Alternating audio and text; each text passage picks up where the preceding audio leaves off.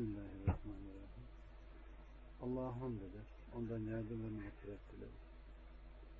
Nefislerimizin şerrinden ona sığınırız. Allah kime hidayet ederse onu saptıracak yoktur. Kimi de saptırmışsa ona doğru yolu gösterecek yoktur. Sözlerin en güzeli Allah'ın kelamı, yolların en güzeli ise Muhammed sallallahu aleyhi ve sellem'in yoludur. Ve dinde sonradan icat edilen her şey bidat, her bidat dalalet, her dalalette ateştir. Bugünkü sohbetimizin konusu geçen günkü dersin biraz devamı niteliğinde inşallah. Yani tevhid meselesine girdik. Bundan önceki derslerde iman, imanın ne manaya geldiği, imanın şubeleri ve bunların açılımı olarak tevhidin üzerine bina edilmesine geldi. İman neydi kardeşlerim? Kalpten tasdik, dillen tasdik, azalarla tasdik. Yani Müslümanım diyen birisinin bu Müslüman olduğunu kalbiyle, diliyle, azalarıyla tasdiklemesidir. Yani yalanlamamasıdır. İçeride olan bir şeyin tasdik mi, yalanlama mı olduğunu dil ve azaların bunu yalanlayıp tasdikleme noktasıdır. İşte bunu da anlatırken fıtratta kulluk dedik. Yani bir yaratılış şekli. Bir de yaratılışın icabı dedik. Yani insanoğlunun en çok karıştırdığı noktalardan bir tanesi fıtratının icabıyla yaratılışının icabıdır. Yani insanın fıtratının icabı neydi?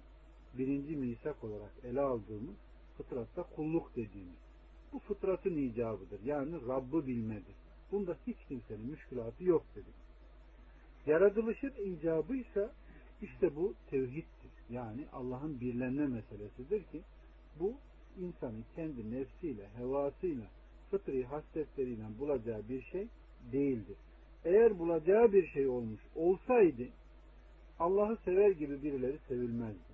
Allah'a sığınılır gibi birilerine sığınılmazdı. Allah'a secde edilir gibi birilerine secde edilmezdi. Allah'tan korkar gibi birilerine korkulmazdı. İşte bu vaka ne yapılır? Öğretilir. İşte Allah subhanahu ve teala yarın kıyamet gününde ben bunu bilmiyordum veya bu bana anlatılmadı veya bu bana öğretilmedi diyeceğimiz hiçbir meseleyi bırakmadan bize ne yapmış? Göndermiş olduğu Resulleriyle tek tek tek tek bunları öğretmiş. Hatta Kur'an'da öyle misaller var ki düşünün İbrahim Aleyhisselam'ı döne döne anlatıyoruz. Döne döne misaller veriyoruz. İbrahim Aleyhisselam gibi ki İsrailoğullarının da Allah Resulü Aleyhisselatü Vesselam'ın da soyu kimden gelmiştir? Ta İbrahim'e dayanır. Onun iki oğluna dayanır. İshak'tan İsrailoğulları, İsmail'den ise Allah Resulü Aleyhisselatü Vesselam'ın silsilesi gitmiştir ki ta İbrahim'e gittiğimiz zaman İbrahim'in güneşe, yıldıza, aya Rabbim deme meselesi var. Yani bir peygamber dahi kendi fıtri icabıyla Rabb'ı tanımaktan aciz yaratılmış. Ki kendisi kendini kendini tanıtmadığı müddetçe bizim onu tanımamız bile mümkün değil. İşte tevhid konusuna girdiğimizde tevhidi biz üç aşamada ele alıyoruz kardeşlerim. Bir, Allah Azze ve Celle'nin isim ve sıfatları dediğimiz. İki tevhid-i rububiye. Üç, tevhid-i uluhiye diye. Aslında tevhid-i rububiye ile esma ve sıfat aynı kategoride ele alınır. Ama aralarında farklı bazı e, meseleler içerdiği için ayırmak gerekir. Neden? Tevhid-i rububiye dediğimiz zaman Allah subhanahu ve teala'nın e, efendi olması, yediren, içiren, yaşatan, öldüren, terbiye eden, kainattaki her şeyin ihtiyacını anında görüp anında gideren manasında. Yani Rab ibadet edilen varlık değil. Veren. Karşılıksız veren. Yani yaratan, öldüren, efendi, her şeyin sahibi manasında geliyor. İlah dediğimizde ise, uluhiyet kısmına girdiğimizde ise ibadet edilen bir varlık. İstediği ibadet yapılmadığında ceza veren, kahhar sıfatını gösteren bir varlık. İstediğini verdiğinde ise, yani yaptığında ise sana cemal sıfatını gösteren bir varlık. Yani rahmeti ve gadabı olan ama rahmeti gadabını ne yapıyor? Geçiyor. Daha merhametli olan bir varlık. İsim ve sıfatsa bunun rububiyetten ayrıldığı noktalar şunlardır kardeşlerim. Bunları ayrı ayrı tek tek gireceğim için ama ana başlıklarını vermek istiyorum. Düşünün şimdi Muhammed ümmetinin Allah Resulü Aleyhisselatü Vesselam 73 fırkıya ayrılacağını söylüyor. Biri müstesna, hepsine ateş dokunacak diyor. Ama bunu anlatırken de İsrailoğullarının yani Yahudilerin 71 fırkaya, İsa'nın e, kavminin ise yani Hristiyanların ise 72 fırkaya, bizim ise 73 fırkaya ayrılacağımızı söylüyor. Biri müstesna hepsine ateş dokunacak. Bu hadisin akabinde gelen sözlere baktığımızda ise onlara karışı karışına, arşını arşına, hatta pabucun pabuca dek geldiği gibi ne yapacaksınız? Dek geleceksiniz. Hatta onlardan birisi keler deliğine girse siz de gireceksiniz. Hatta onlardan bir tanesi anasıyla yani de yol ortasında zina etse sizlerden de muhakkak yapacak çıkacak diyor. Bu sözü söyler söylemez Ebu Hureyre diyor ki onlardaki müşkülatları bilmesine bina e Allah'ın Resulü bunlar Yahudiler ve Hristiyanlar mı ki? Başka kim olacak?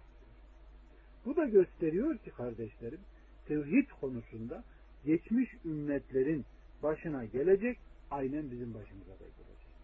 Onun için Kur'an-ı Kerim'e baktığımızda Allah subhanahu ve teala insanlığa ilk gönderdiği Resul olarak Nuh Aleyhisselam'ı göstermiştir. Neden? Nuh insanlığa göz gönderilen ilk Resul'dur diyor. Çünkü tevhid ve şirk mücadelesi burada başlamış. İnsanlığın inhirafı, sapması, Allah'a eşler, mitler koşması, Allah'ın onları yarattığı halde ona bir takım eşler koşup ondan başkasından bir şeyler dilemeleri onun kavminde başlamış. Ve dikkat edin ilk şirkin vuku bulduğu kavmi Allah ne yapmış? Helak etmiş. Hem de toptan. Bir tane kafir mücrim ne yapmamış? Bırakmamış.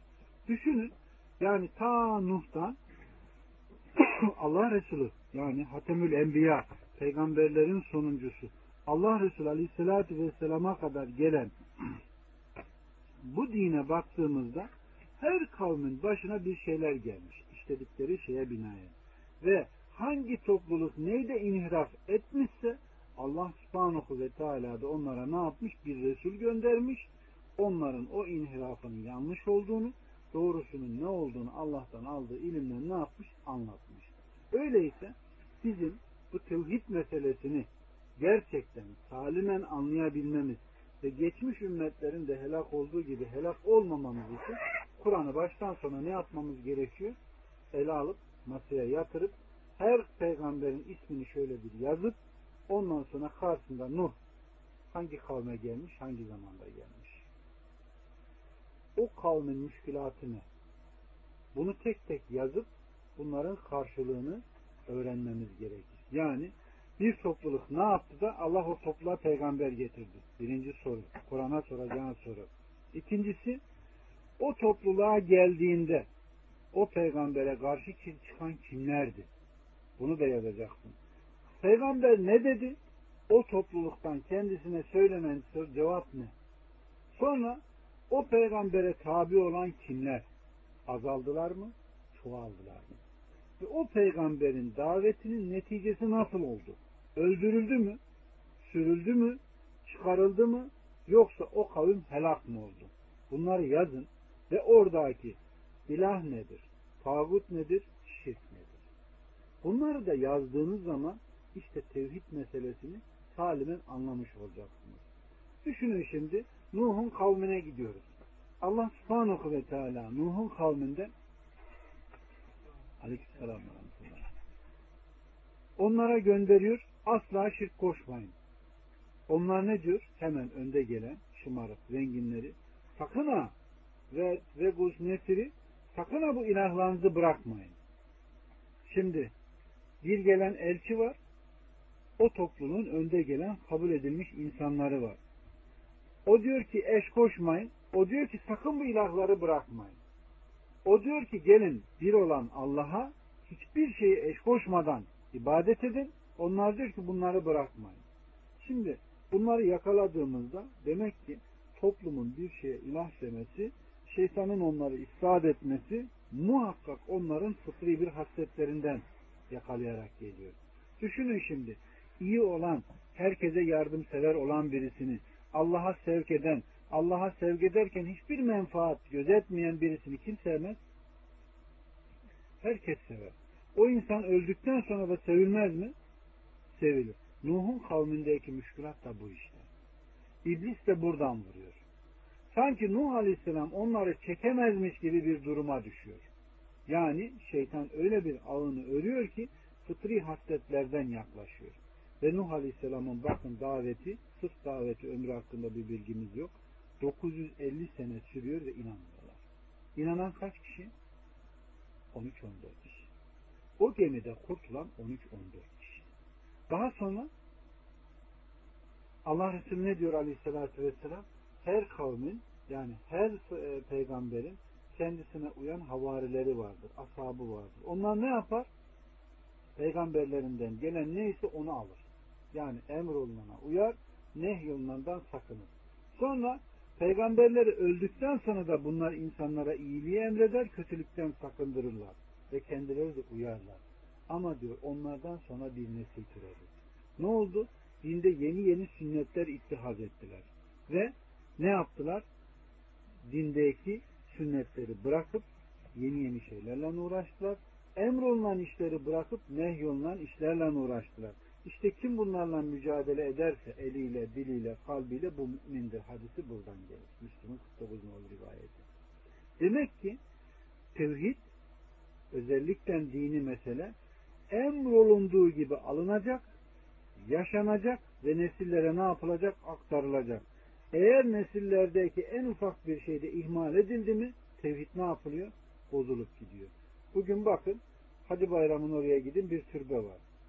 Adam oraya gidiyor Allah'tan ister gibi bir şey istiyor. Ve bunu yaparken içinde hiçbir sıkıntı duymuyor. Neden? Çünkü fıtri hasletlerle yaklaşıyor. Yani. Adamın bir derdi var. Ya odun alamamış, ya çocuğu olmamış, ya başında bir bela var, ya çocuğu hastadır veya bir şeydir. Geliyor ne yapıyor? Paylaşma yoksa, kaynaşma yoksa, Müslüman bir cemaati yoksa, elini açıp da yardım dileyeceği bir yer yoksa adam ne yapıyor? Türbelere geliyor sanki oradan bir şey varmış gibi. Fıtri hasletlerle. Sen ona gidip de derdine derman olamıyorsan oraya gidip de sen bunu yapma. Bak bunu yapan şöyle şöyle ol dediğinde sadece sana şöyle bakar. Hep bu kadar adam anlamamış da sen anlarsın. Der. Bu senin üzerine düşen Müslüman görevini yapmadığın için oradaki anlattığın sözün hak bile olsa seni o ana kadar yanında göremeyen adam senin sözünü ne yapmıyor? O ana kadar meydanlarda olmayan sen çıkıveriyorsun ne olduğun belirsiz adamın karşısına şeytan gibi dikiliyorsun. Artık sen adam şeytan gibi görüyorsun. Hak olduğun gibi. İşte peygamberlerin anlaşılmaması, peygamberlerin dışlanması, ortadaki insanların gidip müracaat ettiği insanların ihlas ve samimiyetle çalışmalarından kaynaklanan şeylerdir. Ama onlar peygamberler tek bile olsa sonuna kadar doğruyu anlatmışlar ve asla taviz vermemişler. Yaşantılarıyla, sözleriyle, hareketleriyle ne yapmışlar? Eminliklerini göstermişler ve onlara tabi olanlar kurtulmuş, tabi olmayanlar da helak olup gitmişler. Bizim ümmetimizin helak olmama sebebi ise burada sorarsanız, sorarsanız Allah Resulü Aleyhisselatü Vesselam'ın ben diyor Rabbimden üç şey istedim. Nedir bu? Ümmetimin topluca helak olmamasını istedim geçmiş ümmetler gibi. Bunu bana verdi diyor. Bizim bugün şu işlediğimiz günahlar, şu Allah'a karşı isyanımız, şu Allah'a karşı şirkimiz umumen diyorum bütün toplum olarak yaşadığımız bizim helakımıza yani toptan böyle helakımıza sebep olmuyorsa bu yine Allah Resulü Aleyhisselatü Vesselam'ın rahmetiyle bize olan duasının tecellisidir. Ama onları birbirine düşürme, tek başına bırak dedim. Ee, bunu kabul etmedi. Ben ezelde böyle takdir ettim. Onların suretlerini değiştirme dedim. Bunu kabul etti diyor. Onun için kardeşlerim tevhid meselesi çok çok önemli bir mesele. Üç aşamada ele almamız gerekiyor. Birincisi tevhidi rububiye dediğimizde Allah subhanahu ve teala'nın fıtri hasletlerden baktığımızda yediren ve içiren kimdir diye sorsak birine ne der? Allah. Öldüren ve dirilten kimdir diye sorsak ne der? Allah. Ölüden diriyi, diriden ölüyü çıkaran kimdir diye sorsak nedir? Allah. Bunda hiç kimsenin istisnasız e, cehaleti, mazeret değildir. Neden? Çünkü her ne kadar hatırlamasak da Allah subhanahu ve teala'nın bizim Adem'in usulünden kıyamete kadar gelecek ruhları çıkarıp bir ahit alma meselesi var. İşte bu ahit alma meselesine biz birinci misak diyoruz. Yani fıtratta kulluk. Yani Rabbin bilinmesi. İşte bu meselede hangisine sorarsan sor insanlığın bunda müşkülatı yoktur. Hatta ben bir gün televizyonda çok çok ünlü bir cavurlardan birini gördüm. Ee, ya diyor kainatı yaratan Allah'tır diyor. Her şeyi veren de Allah ama yönetime karışmasın diyor. Yani adam yani tam bir kafir yani öyle basit bir kafir değil çok azılı bir kafir ama buna rağmen Allah'ın Rablığı konusunda bakın konuşurken hiç sıkılmadan konuşuyor. Tabii ki diyor bu her şeyi veren Allah. Ama diyor yönetim bizim işimiz diyor. İnsanların diyor akıl vermiştir. Akıl nimeti vermiştir. Yani akıl vermemiş olsaydı tamam diyor biz her şeyi yapardık diyor. Halbuki insanı hayvanlardan ayıran bir olgu vardır ki bu da akıl. Allah subhanahu ve teala'nın kitabında dediği nokta nedir? Onlar hayvanlar gibidir. Hatta hayvanlardan daha aşağı. Ne demek bu? Hayvanlar da acıkır, insanlar da acıkır. Hayvanlarda da cinsi münasebet duygusu vardır. İnsanlarda da hayvanlara da değneğe şöyle bir çektiğinde korkar, insanlarda da korku vardır. Yani bütün duygular onlarda da vardır. Onlarda da kabilecilik, onlarda da bir aile yaşantısı, toplu yaşantı, yani doyduğunda bile yanından avlanan bir hayvan dahi olsa ne geçerse geçsin kafasını bile kaldırmayan bir şey vardır. Aynen insanlardaki hasletler gibi. İnsanla hayvan arasındaki farksa Allah subhanahu ve teala'nın kitabında dediği gibi Allah emaneti yarattığı her şeye ne yapıyor? Hal diliyle arz ediyor. Her şey kendi hal diliyle ne diyor? Ya Rabbi bu bir emir mi? Seçme hakkımız var mı? Allah subhanahu ve teala dilerseniz diyor. Peki Adem oğlu ne yapıyor? Hemen kabul ediyor. Allah ne diyor Azze ve Celle Adem ne kadar da aceleci ve nankör diyor. Karşılığında ne var? Cennet. Tamam diyor. Ama diyor emrime muhalefet edersen karşılığında da cehennem var diyor. İşte Adem'in serüveni böyle başlamıştır. Tevhid-i rububiye ile tevhid-i uluhiyenin birbirinden ayrılmasının sebebi ise fıtratın icabıyla yaratılışın icabının birbirine karışmamasıdır. Eğer Rabb'ı bilme, birleme manasında olmuş olsaydı bugün toplumdaki herkese bizim Müslüman dememiz gerekirdi. Ve Allah Resulü Aleyhisselatü Vesselam'ın da her doğan çocuk fıtrat üzerine değil Müslüman olarak doğar demesi gerekir. Onun için her doğrulan çocuk fıtrat üzerine doğar. Yani emir ve nehilere teslim, itaata ve isyana mebni yani anlayabilecek şekilde doğar diyor. İşte fıtratın icabı nedir? Rabb'ı bilme. Öyleyse Rab'la alakalı Kur'an'daki bütün ayetlere giderseniz onun yaratıcı, göktekinin yaratan olduğunu bilmiyor musunuz? Veyahut Allah subhanahu ve teala size indirmiş olduğu rahmetten, yerden birçok size yemişler çıkardı. Hala bunu bilip dururken ona eşler mi koşacaksınız? Gibi Allah sizin aranıza işte koymuş olduğu veyahut Allah adıyla birbirinizi helal kıldınız. Veyahut birine gittiğinde Esselamu Aleyküm ve Rahmetullah de Allah'ın selamı, rahmeti, bereketi üzerine olsun gibi meselelere baktığımızda Allah'ın hep bir yaratan, hep bir merhametli, ona e, kafir bile sığındığında geri çevirmeyen, asla zulme razı olmayan, zulmü kendi nefsine haram kıldığı gibi insanlara da kılan bir e, yaratıcı olarak gündeme geliyor. Ama uluhiyet kesimini ele aldığımızda ise bir korku, bir haşyet, bir sığınma, bir sevgi, bir dileme bunlar gündeme geliyor. Yani bütün zıt duyguların birleştiği Rab değildir. İlahtır. Bunu anladınız mı? Yani düşünün şimdi biriniz bu arkadaşınızdan korksa, korktuğunuz bir adamı sever misiniz? Mümkün değil. Korktuğun, sevmediğin bir adamdan gider bir şey ister misin? Mümkün değil. Başın dara geldi. Bu adamdan korkuyorsun. Gider sığınır mısın? Mümkün değil. Ama Allah subhanahu ve teala'yı sever miyiz? Severiz. Korkar mıyız? Korkarız. Sığınır mıyız? Sığınırız. Ümit eder miyiz?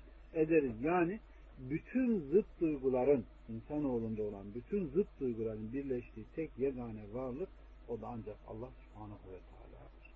Bu da insan düşündü mü fıtri olarak akıl etti mi ilaha giden yolu yani temiz bir fıtrat selim bir iman bu e, tevhide doğru insanı ne yapar?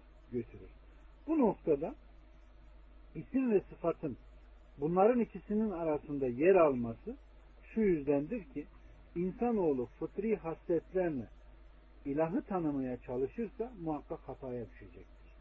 Onun için misal onlar Allah'ı sever gibi birilerini severler. Asla eş koşmadan iman etmezler diyor. Burada nerede ifsad etmişler?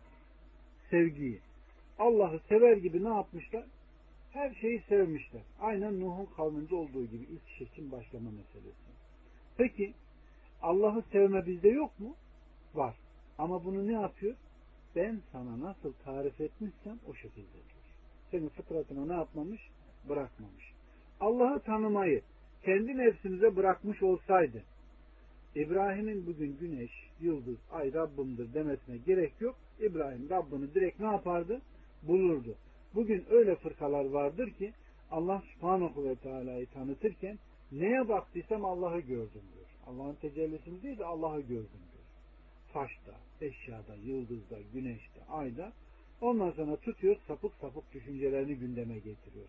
Hele hele kadında, kadının orasında burasında derken secdinde diyor. Ondan sonra yandım, eridim, kül oldum, bittim diyor. Bunu kitabında yazıyor. Nesiller boyu okutuluyor ve bu ballandıra ballandıra anlatılıyor. Düşünün bugün tasavvuf fırkasının hangi kitabını ele alırsanız alın ki vahdetil vücut yani yaratılan her şeyde Allah'ın hulul etmesi, birleşme esasını ele alırlar ve sanki dağı, ovayı, güneşi, her şeyi kuruturlar, tutarlar kadın tayfasını ele alırlar. Bir Mevlana Celaleddin Errumi'nin tutun fihi mafi okuyun. Şems Tebrizi tutuyor, karısını düzüyor, kimya hatını, üst üste yakalıyor çırılçıplak, sonra şeyhimdir diye gidiyor, duramıyor, geri geliyor, tabi Şems giyinip çıkıyor. Nereye bakıyorsun diyor, çadıra mı? Evet diyor. Kimyayı mı arıyorsun diyor. Evet diyor, kafayı sallıyor. Kendi, kendi yazısı bunu. Gidin, bugün daha hala Mevlana Müzesi'nde kendi el yazısıyla görürsünüz. Tercümesinde aynen fihi mafide. Sen nereye bakıyorsun diyor. Kimyaya mı diyor. He, o senin gördüğün diyor Allah'tı diyor. Allah diyor çok kıskançtır. Benim diyor e, cin, canım diyor cinsi münasebet istedi. Onu diyor yatmama izin vermedi de onun kılığında gelen Allah diyor haşa. Yani kendisinin cinsi münasebet ettiğini Allah ismini zikretmekten koskoca tasavvuf şeyhleri yani imtina bile ne yapmıyor? Etmiyor. Düşünün Risale-i Nur'u alın. Asayı Musa'yı, Sikke-i Tasdiki Gaybi aynı şekilde. Ondan sonra tutun Fusul İkemi Muhittin İbn Arabi'nin e, İbn Teymiye'nin Şeyhülislam İbn Teymiye'nin kafir dediği nokta budur. En çok eleştirildiği nokta. Birisi kalkıyor soruyor. Şeyh diyor sen diyorsun ki her şey helal. Yani bize ama tasavvuf e, şeriat ehli diyor ki bize e, tamam size eşleriniz helal ama anneniz işte kız kardeşleriniz haram. Bu nasıl oluyor diyor. Muhittin İbn Arabi'nin sözü aynen böyle. Bakın kitabında da bulursunuz usulü kendine. Aslında diyor helal olmaya helal da şeriat ehli bunları haram kılıyor diyor. Yani düşünün bunlardaki sapık fikirler. Aynen sözümün sohbetime başlarken zikrettiğim hadis-i şerifte geldiği gibi geçmiş ümmetlere karışık karışına uyacak. Hatta onlardan birisi diyor anneleriyle cinsi münasebette bulunsa kapalı kapılarda değil yol ortasında sizlerden de biri muhakkak ne yapacak? Çıkacak. Muhittin İbn Arabi'nin sözlerine bak. Bugün e, Nakşilerin bir kitabını alın. Bir mollanın üst kademeye gelebilmesi için, mertebe yapabilmesi için eşini çırılçıplak şeyhinin yatağında bir gece yatırması gerekir. Bu nasıl imtihan? Peygamber bile bir kadın gördüğünde asla bakmazsa sadece bir kadına nikahlama şartıyla gözünü kaldırıp bakabilirsin. Bunun dışında bakamazsın derse Allah kitabında mümin erkeklere, mümin kadınlara söyle gözlerini haramdan sakındırsınlar derse bunlar bu imtihanı nasıl koyarlar? Onun için demek ki vahye baktığımızda birinci misakla ikinci misakın arası çok kalın çizgilerle ayrılır. Ancak bu çizgilere riayet eden insan kendini kurtarabilir. Eğer bu kalın çizgileri fark edemeyen bir insanın gözü vardır ama görmez. Kulakları vardır ama artık işitmez. Gönlü vardır ki öyle şehir ve arzularla setler çekilmiştir ki her setin başında bir şeytan oturur onun o tarafa dönmesine müsaade bile ne yapmaz? Etmez. Onun için kardeşlerim tevhid meselesinde isim ve sıfat tevhidine girdiğimizde yine idrak gündemden çıkıyor. Teslimiyet gündeme ne yapıyor? Geliyor. Onun için Allah'ı hiçbir şeye benzetmeyeceksin. Benzer olan bir şeye eş koşmayacaksın. Onda olan sıfatı birine denk tutmayacaksın. Onda varsa bunda olmaz deyip onu ne yapmayacaksın? Çıkmayacaksın. Bunun Arapça karşılıkları ise tadilsiz, teklifsiz, teşbihsiz, iman derler. Yani hiçbir eşyaya benzetmeyeceksin. Ondakini ona denk tutmayacaksın. Onda varmış gibi onun iptaline ne yapmayacaksın? Gitmeyeceksin. Misaller. Allah'ın eli cemaat üzerindedir diyor. Burada ne zikredildi? El. Adam diyor ki yancı bu el bizim de elimiz var. Allah'ın eli. Bu el olmaz. Olsa olsa ne olur? Kudret diyor. Nefsimi kudret elinde tutan Allah'a and olsun ki diyor. Şimdi burada ne diyor? Kudret kelimesini oraya sokuverdi. Bu küfürdür. Hem de ilhadi bir küfürdür. Adam İslam dairesinden çıkarır. Allah el demişse sen buna kudret kelimesini ne yapamazsın? Sokamazsın. Allah diyor göktekini göktekinin sizi azap etmeyeceğinden emin misiniz? Gök kelimesini ne yapıyor? Tevhile gidiyor. Zikreden ki Allah bitti. Arşa istiva etmiştir diyor. Onu ne yapıyor? Kuruldu, yükseldi, oturdu gibi kelimelere koyuyorlar. Şimdi bunu söyleyen kim? Allah. Sen Allah'tan gelene hayırsız şartsız iman etmek zorunda değil misin? İmanda ne gördük biz? Kalp tasdik edecek. Kalbin tasdikinde şek, şüphe. Hiçbir şey ne olmayacak? Olmayacak. Olursa bu ne olur? Güçlük olur. Bu tevhid boyutudur. Kalpteki senin en ufak bir müşkülatın, en ufak bir şey bir artın, yani imana zulüm bulaştırman, senin ayağını ne yapar? Kaydırır. Eğer burada kayma varsa, demek ki imanda bir müşkülatlık var. İmanda halledemediğini tevhidde ne yapamıyorsun? Halledemiyorsun. İşte önce imanın anlaşılması, önce imanın ikrarı, sonra bu tasdikin, ikrarın azalar tarafından yalanlanıp tasdiklenme meselesi vardır. Ama idrakı anlayamayıp da vahyin tamamen her tarafına yayan, hatta kendilerini muvahhid olarak gören ve hatta insanlara şaşı bakan, hatta kendilerine dini, Müslüman, İslamlığını ispat eden, edene kadar onlara kafir, müşrik bakan salaklara baktığımız zaman önce derler tağutun inkarı, önce tağutun inkarı, sonra iman derler. Halbuki insan neye inanacağını, neye tasdik edeceğini, neye ikrar edeceğini bilmezse, neyden sakınacağını nereden bilecek? Tevhid nedir diye birine sorsan, tevhidin cüzlerini bilmese, Allah'ın isim ve sıfatlarından haberi olmasa, rububiyeti, uluhiyeti birbirinden ayıramasa ne olur?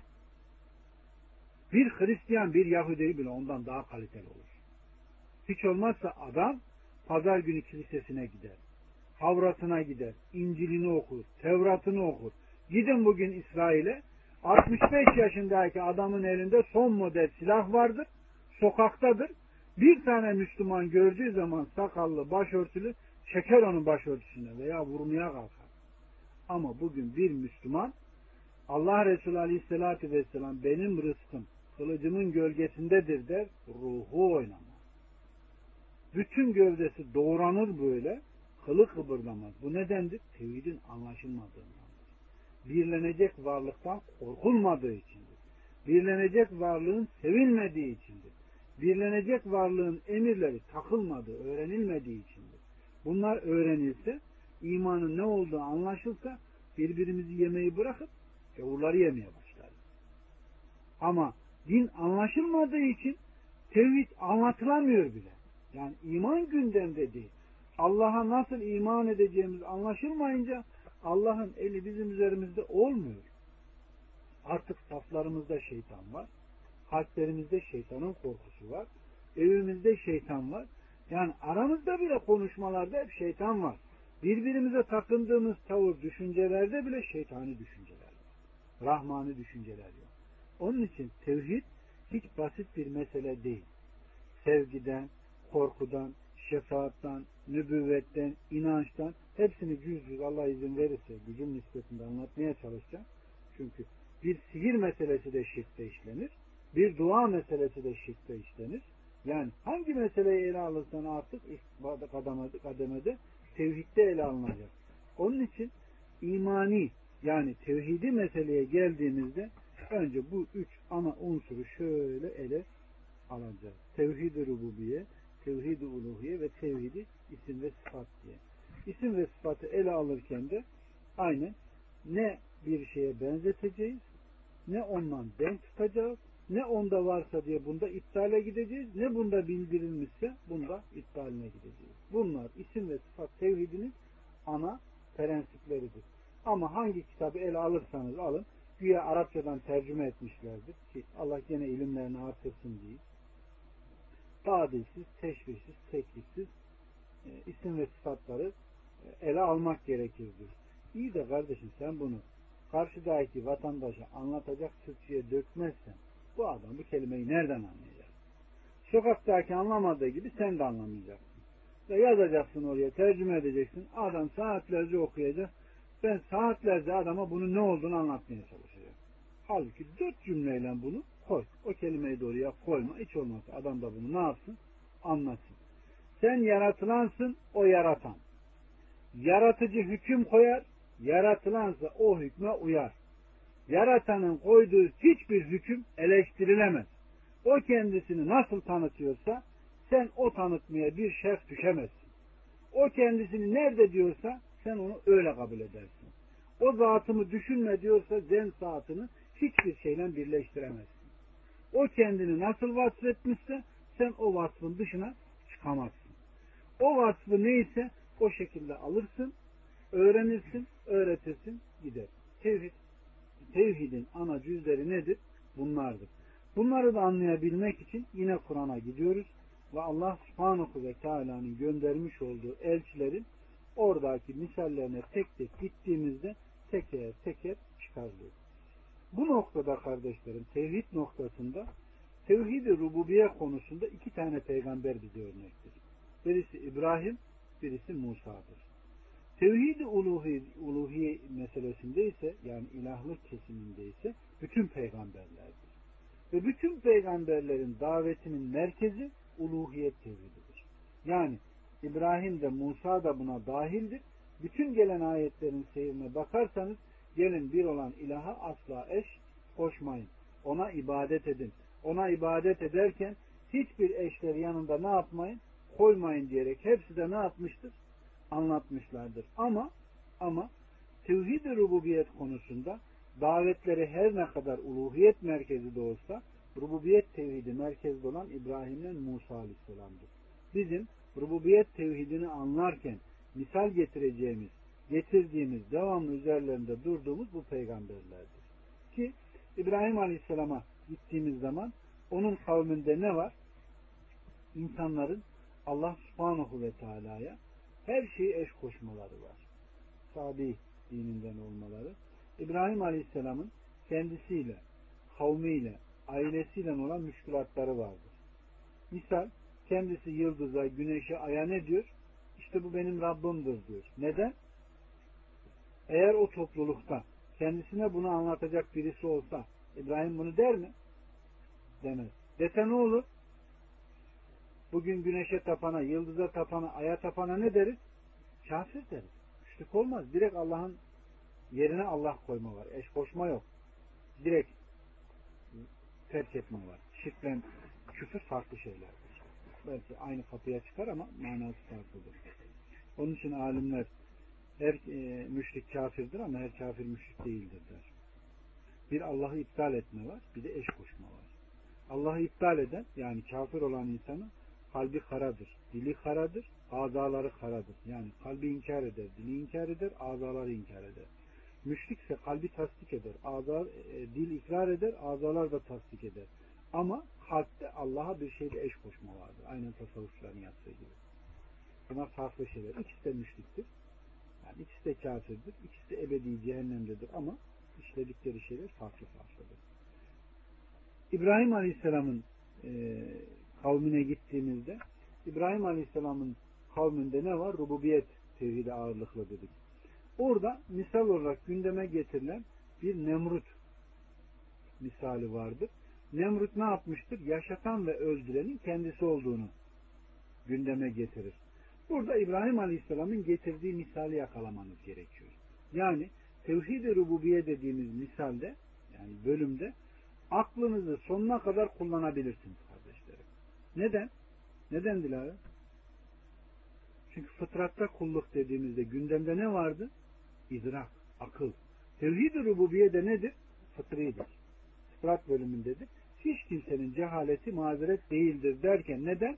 Hatırlamasak bile ruhlar aleminde bizden alınan bir misak var. Bu var.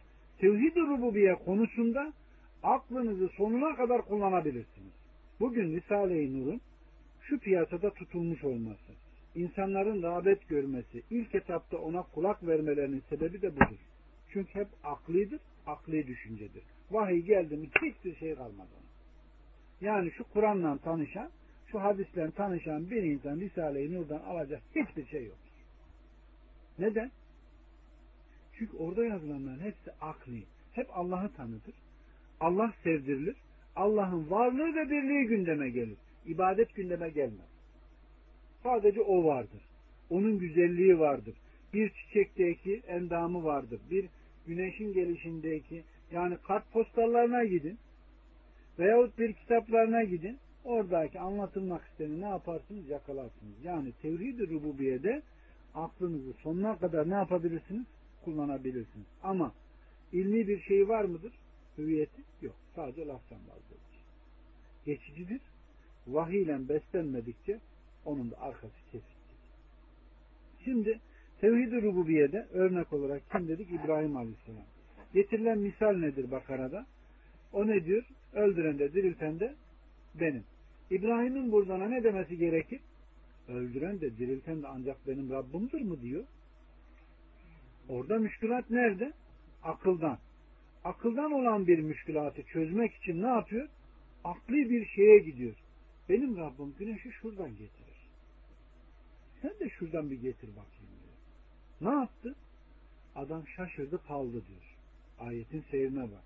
Burada ne geliyor şimdi? Ulema burada bir usul koymuş. Fıtri bir müşkülatın fıtri bir cevabı vardır. Yani Türkçe'ye çevirirsek akli bir müşkülatın cevabı da akli bir cevaptır. Vahye gidilmez. Sorun vahiydense cevap hüccet ikamesidir. Yani vahiydendir.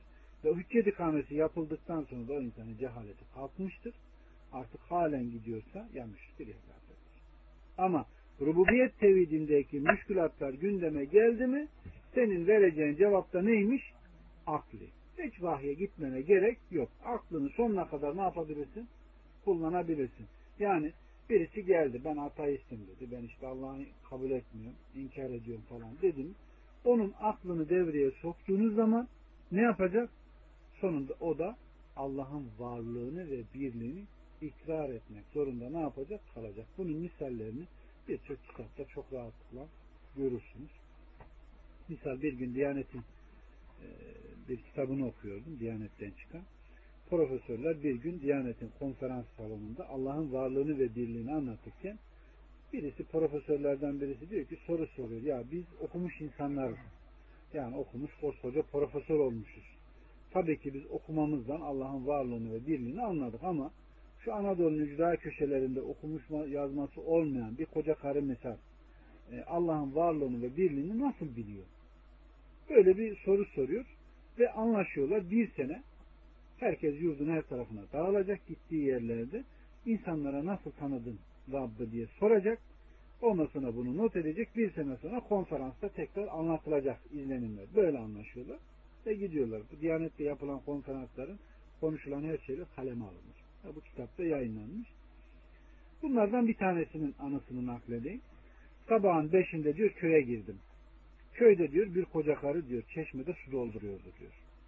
Geldim dedim ki diyor ana Allah var mı dedim diyor sordum diyor. Tabi oğlum haşa olmaz olur mu diyor.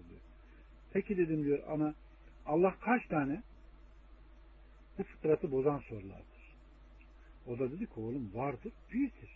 Allah kaç tane olur mu? Peki ana demiş senin okumuşluğun var mı? Yok. Peki nereden bildin bu varlığını, birliğini? Nasıl buldun? Oğlum benim orasına kafam basmaz. Ama bizim köyde yıllardır falan oğulları muhtar. Sonra bir seçimde tuttu filan oğulları aday oldu. Allah o onun ekinini yaktı, bu bunu yaptı, şu şunu yaptı. Sonra filan oğullarından birisi çıktı muhtar oldu. İkisi de kaldı da ortalık sulh oldu. Oğlum bir köyde bile iki muhtar çıktığında bu kadar karışırsa. Yani iki tane Allah olursa şu gökyüzü başımızda durur mu? Ha, bu da gösteriyor ki bir insanın illa Rabb'ı bilmesi için okuması gerekmiyor. Çünkü ruhlar aleminde Allah ne yapmış? Bu ahde almış. Ama düşünün aklı alabildiğine kullandığını zanneden ve şu bizim toplumda da birçok güya mücahit, güya tevhid ehli olan insanları yönlendiren kitapların yazarlarına bakın. Misal bir Fizil Ali ele alın. Seyit Kutub'un güya neyse konuşmak istemiyorum.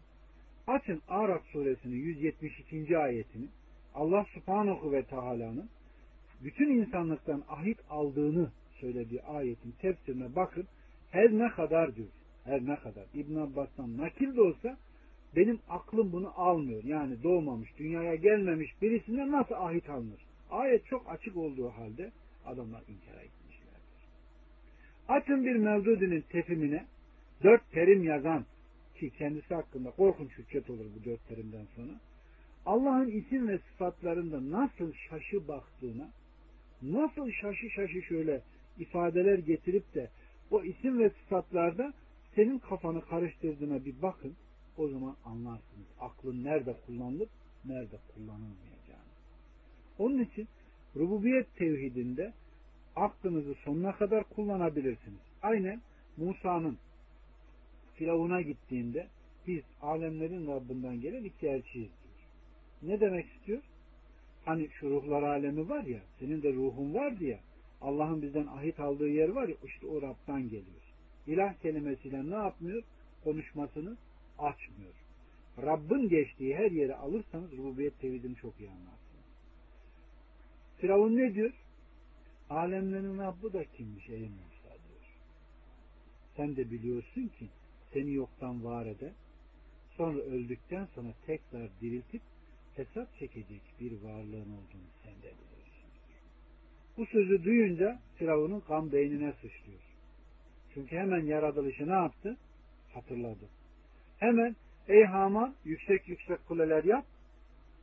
Musa'nın Rabbına giden yolu göreyim. Onu ne yapacak? Öldürecek. Niye? Çünkü insan fıtratı doğruyu gördüğü yerde ne yaparmış? Rahatsız olurmuş. Bu da fıtrattaki konan ölçülerden bir tanesidir. Birini tanımak istiyorsan ona doğruyu anlattığında zıplayı veriyorsa o adamın orada yanlışı var. Doğruyu gördü, fıtratı rahatsız oldu ve hemen orada rahatsızlığını ne yapmıştır? Belirtmiştir. Bu da ilim ehlinin koymuş olduğu değişmez altın bir kuraldır fıtratın bozulduğu noktada insan doğruyu gördü mü rahatsız olur. Hiçbir sebep yokken ona cep almaya.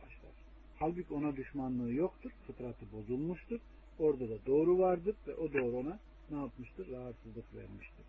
İşte biz fıtratta Rabbin ikrarı olması gerektiği halde alemlerin Rabbı da kimmiş şeklinde söylenen söze mugalata yoluyla küfür diyoruz. Bunu anladınız mı? Kalbinin devrede olmayarak, ruhunun hissettiği halde, diliyle alemlerin Rabbı da kimmiş diyerek Rabb'ı inkar edenin bir insanın küfrüne ne diyormuşuz? Mugalata yoluyla küfür. Yani ilhadi küfür diyoruz. Firavun'un küfrü ilhadi bir küfürdü. Kalbi devrede olduğu halde dili ne yaptı? İnkara gitti. Halbuki peki diyeceksiniz ki kalbini mi yardım? Kalbi devrede olduğu halde diliyle nasıl ters söyledi?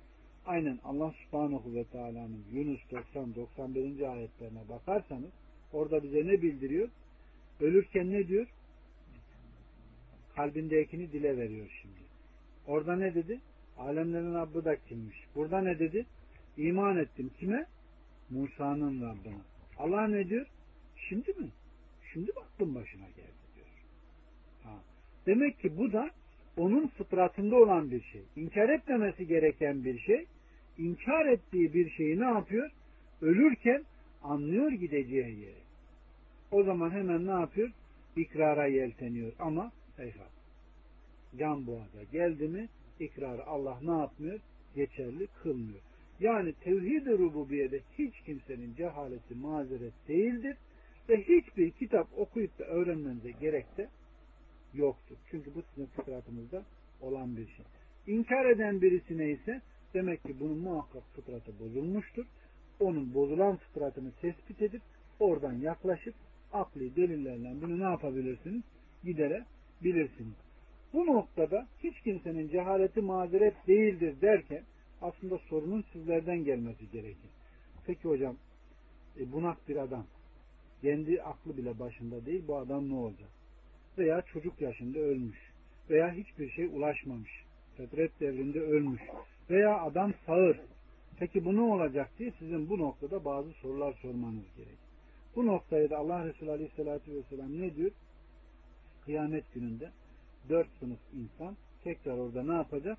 İmtihana tabi tutulacak. Kim bunlar? Fetret devrinde ölen. Nedir fetret devri? Kendisine hiçbir uyarıcının gitmediği. Düşünün, bugün hiçbir uyarıcının gitmediği yerler var mıdır? Mümkün. Kuzey kutbunu düşünün. Afrika'nın balta girmemiş ormanlarını düşünün. Şimdi 6 ay gece 6 ay gündüz olan yerler var. Orada yaşayan insanlar var. Ulaşmadığını düşünün. Ama o insan dahi yeri göğü yaratan bir varlık var dese bu ona yeter. Çünkü uyarıcı ne yapmamış? Gitmemiş. Onun dışında çocuk ölmüş. E çocuk e, namaz kılmayı nereden bilecek? Benim torun ben nasıl namaz kılıyorsun? Elimi kaldırıyorum o da yatıyor o da yatıyor. Barnağımı sarıyor o da sarıyor. Öbürünün aynı ailesi başka kılıyor. O aile kılıyor. Ben oruç tutuyorum. O da ben de orucum diyor. Düşün. Benim damat hac ediyor. Çocuğa ihram gidiyor. O da onunla birlikte dolanıyor. O da hac oluyor. Ne bilsin? Baba anne neyse o da ne yapıyor? Aynısını yapıyor. Bu çocuk o yaşta ölse bunak düşünün. Şimdi zamanında iyi de veya kötü de yaşamış yaşamış aklını yitirmiş bir adam. Ama yaşıyor bu adam daha. Bunlar ne olacak? Orada tekrar imtihana tabi tutulacak. Allah subhanahu ve teala onlara bir melek gönderecek. O melek onlardan bir ahit alacak. Allah size neyi emrediyorsa ne yapın? Yerine getirin. Onlar ne yapacak? Tamam diyecek. Ve daha sonra melek onlara emredecek. Girin şu ateşe.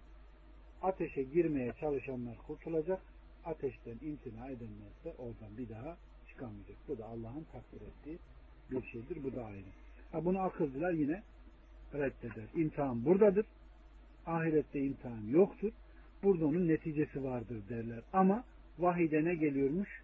Orada da bu dört sınıf imtihan olacak. Biz aklımızı vahye tabi tutmakla mükellef. İsim nasıl? Kur'an Peygamber'e imanda gördük. İsim ve sıfat tevhidinde ise e, Kur'an'a yaklaşmada iki metot var dedik. Bir mantuku, iki mefhumu. Mantuk neydi? Arapça olan şu Kur'an'ın anladığımız dildeki meale dökülmesi. Yani mantuk diyoruz. Mefhum nedir? O mantuka Allah subhanahu ve teala'nın yüklemiş olduğu muradı ilahidir. İşte Allah'ın isim ve sıfatlarında bizim muhatap olduğumuzda mantukudur. Ona hiçbir şeye bulaştırmadan, benzeştirmeden, dışlamadan, kabul ve iptalle gitmeden olduğu gibi alıp kabul etmedir. Aklı, reyi sokmadan.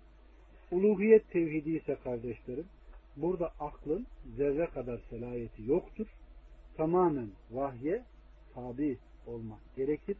Allah'tan ve Resul'dan ne gelmişse o şekilde alıp o şekilde iman etmek gerekir. Allah Resulü Aleyhisselatü Vesselam uğurda, uğursuzlukta yoktur diyorsa hayır ve şer Allah'tandır. Hayır sizin ellerinizden işlediklerini Allah'tandır. Şerse sizin kendi ellerinizden işlediklerinde, e, işlediklerinizin yüzündendir. Her ikisi de Allah'tandır. İşleme yönüyle kuldan, yaratma yönüyle Allah'tandır diyorsa sen hiçbir şeyde uğur ve uğursuzluk ne yapamazsın? Sayamazsın. Veyahut bir çocuğuna uğur ismini sayamazsın. Şunda uğursuz diyemezsin. Yani bunların hepsine çok çok hassasiyetle ne yapman? Dikkat etmen gerekiyor. Düşünün şimdi mesela şu topluma çıkarsanız İslam dini akıl ve mantık dinidir derler. Alın nimetil İslam diye bunların İslam ilmali vardır. Üçüncü, ikinci cildini açarsanız nazar boncuğuyla alakalı yere kim nazar boncuğu takarsa kafirdir. Bir sürü yazar yazar yazar yazar Mehmet Dini Efendi. Peki herkesin evinde nazar boncuğu var mı? Her doğan çocuğa takılır mı? Takılır. E şimdi nazar boncuğunu imal edip satan kim? Bu toplum. Peki bu kitabında ne yazıyor? Nazar boncuğu takan kafirdir. Peki neden bu toplum bu sözü anlamıyor?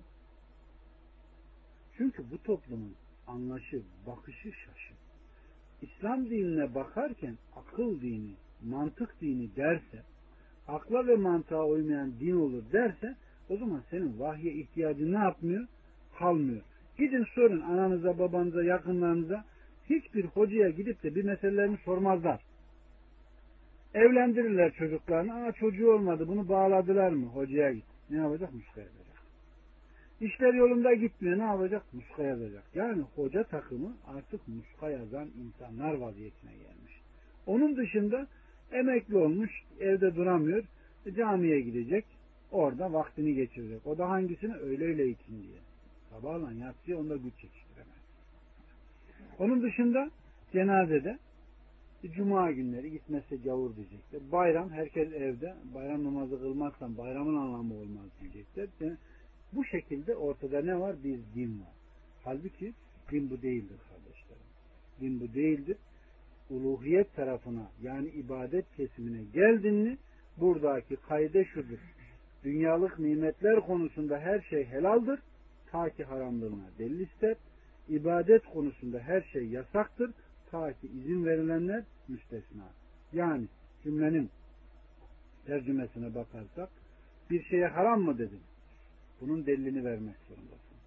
Bir şeye ibadet mi dedin? Allah Resulü bunu yapmış mı? Bunun delilini ne yapman gerekir? Getirmen gerekir.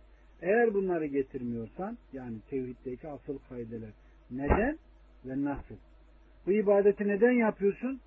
Allah için cevabı gelmeli. Nasıl yapıyorsun? Allah Resulü nasıl yapmışsa ben de öyle. Namazı neden kılıyorsun? Allah emretti. Nasıl kılıyorsun?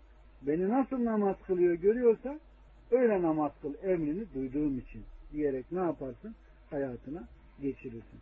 Ama bu meselelerde tutup da aklı devreye sokar, sonuna kadar kullanırsan aynen işte o geçmiş ümmetlerin başına gelen aynı bizim başımıza da gelir. O geçmiş ümmetlerin başına ne geldi? Düşün şimdi. İbrahim'in kavminde yıldıza bakıyorlar, şuna bakıyorlar, buna bakıyorlar. Ölülerden veya putlardan yardım bekliyorlar. İbrahim tutuyor, putlardan hepsini kırıyor, bir tanesini bırakıyor. Boynuna ne yapıyor? Birinin keseri veya baltayı asıyor, çekiliyor. Sen mi kırdın? Bana niye soruyorsunuz? Ona sorun. Kızmıştır. Onların hepsini kırıp geçirmiştir. Nereye seslendi? akla. Müşkülat nerede? Akılda. Yani sorun fıtrıysa cevap da neymiş? Fıtrıymış. Sonra onlar ne diyor? Bunlar düşünemez ki, akıl edemez ki, kızamaz ki, kendini koruyamaz ki demiyor. Tutuyor İbrahim'i hemen ateşte yakmaya çalışıyorlar. Bu da gösteriyor ki kardeşlerim, aklını dahi bir insan kullanamıyorsa, fıtratı artık bozulmuşsa, kalbi kararmış, gözünün önü kararmış, kulaklarında ağırlık var ve hakkı artık ne yapmıyor? Göremiyor. Hakkı anlatan insanın dahi varlığına tahammül edemiyor. Bu da bizim başımıza gelecek meselelerden. Ya tevhidi anlatırsınız, tevhidin hakimiyeti için çalışırsınız ya da sizin varlığınızı dahi görmek istemezler. İbrahim gibi bir muvahhidi, İbrahim gibi bir hak dostunu, Allah'ın dostum dediği bir insanı hem de koca bir vadiye ateş yakarak atmaya çalışan bu toplum senin gibi birini herhalde hiç hiç affetmez. Sinek gibi ezecektir. Çünkü ne ondaki iman ne ondaki davet hiçbirimizde nedir? Yok. Onu ateşe bile atarlarken o onlara ne diyor? Onlar korkutuyorlar. Korkmuyor musun? Siz diyor bunlar Allah'a eş koşarken korkmuyorsunuz da diyor ben sizin eş koştuklarınızdan korkacağım. Seçin bakalım diyor. Ahiretteki ateş mi bu ateş mi? Hayırlı. Yani bu sözü bile söyleyecek erkek bir vasfa sahip. Aynı şekilde muahit olan, Müslüman olan tevhid ehlinde de bu erkekliğin olması gerekir ki onları örnek aldığımız gündeme gelsin. Yani rububiyet tevhidi bile olsa gündemde aklı bile getirse kafirin karşısında hak sözü söyleme ancak tevhid ehlinin işidir. Onun için kardeşlerim rububiyet tevhidi deyip de hafife almamak gerekir. Karşıdakine bile hakkı getirirse yine vahiyle beslenip vahiyden aldığımız meselelerle hareket etmemiz gerekir. Burada da bütün meselelerin özü ne kadar konuşursak konuşalım bütün her şey dönüp dolaşıp Kur'an'ın etrafında geziyor. Ne kadar Kur'an'dan haberdarsanız, ne kadar okuyorsanız o kadar tevhid ehlisiniz. Ne kadar bundan uzaksınız, birilerinin anlattığı şekilde ayetleri anlıyorsanız, birilerinin misalleri şekilde yakalıyorsanız o kadar taklit ehlisiniz ve artık kalbiniz ona ne kadar ülfet ediyorsa onun anladığını ne kadar anlıyorsanız o kadar gidersiniz. Ama Kur'an'dan ne kadar haberdarsınız orada taklit artık sizi ne yapar? Bitirir. İnşallah bir dahaki derste kelime-i tevhidin sırf telaffuzundaki şartlar neler? Bunlar e, nasıl anlaşılmalı? Bunun üzerine olacak ve ondan sonra tevhidin cüzlerine gideceğiz inşallah. Bugünkü konuda inşallah buraya kadar yeter. Tevhid insanın dünyasını ve ahiretini kurtaran bir meseledir. Bunun meselesini hallede dünyada parça parça olsa da hapislerde çürüse de başı kesilse de taşlansa da işkenceye tabi tutulsa da önemli değil. Önemli olan ahiret yurdudur ve ahiretteki karşılıktır. Eğer tevhid anlaşılmamışsa insan kime dost, kime düşman, kime kardeşlik, kime ibadet yapacağını ne yapamaz? Şaşıramaz. Şaşırır, gider. Ve Allah subhanahu ve teala'nın emirlerini dışlar. Düşünün kim bir kahine gider, onu tasdiklerse onun İslam'da nasibi yoktur diyen kim? Allah Resulü. Uğur da yok, uğursuzluk da yok diyen kim? Allah Resulü. Bunlar tevhidi meseledir. Ama karga ötse ah uğursuzluk var. Yok bilmem işte gece aynaya bakma, ıslık çalma, gece tırnak kesme gibi sözleri söyleyen kim? Gene bizimkiler. Çocuğa altın maşallah takmalar gene bizde. Nazar boncuğunu arabanın egzozuna takma yine bizde. Yani din o kadar anlaşılmış ki her taraf şirkistan olmuş. Tevhidistan olmamış. Bu da bizim ne kadar lakayt, ne kadar ihlassız, ne kadar gayretsiz olduğumuzun göstergesidir. Allah bizlere hidayet etsin. Allah bizlere merhamet etsin. Allah subhanahu ve teala ölen kalplerimizi aynen indirmiş olduğu rahmetiyle nasıl diriltiyorsa verdiği hidayetten diriltsin. Evlerimizi iman nuruyla aydınlatsın. Akıbetimizi hayır etsin. Velhamdülillah. Bugünlük yeterli.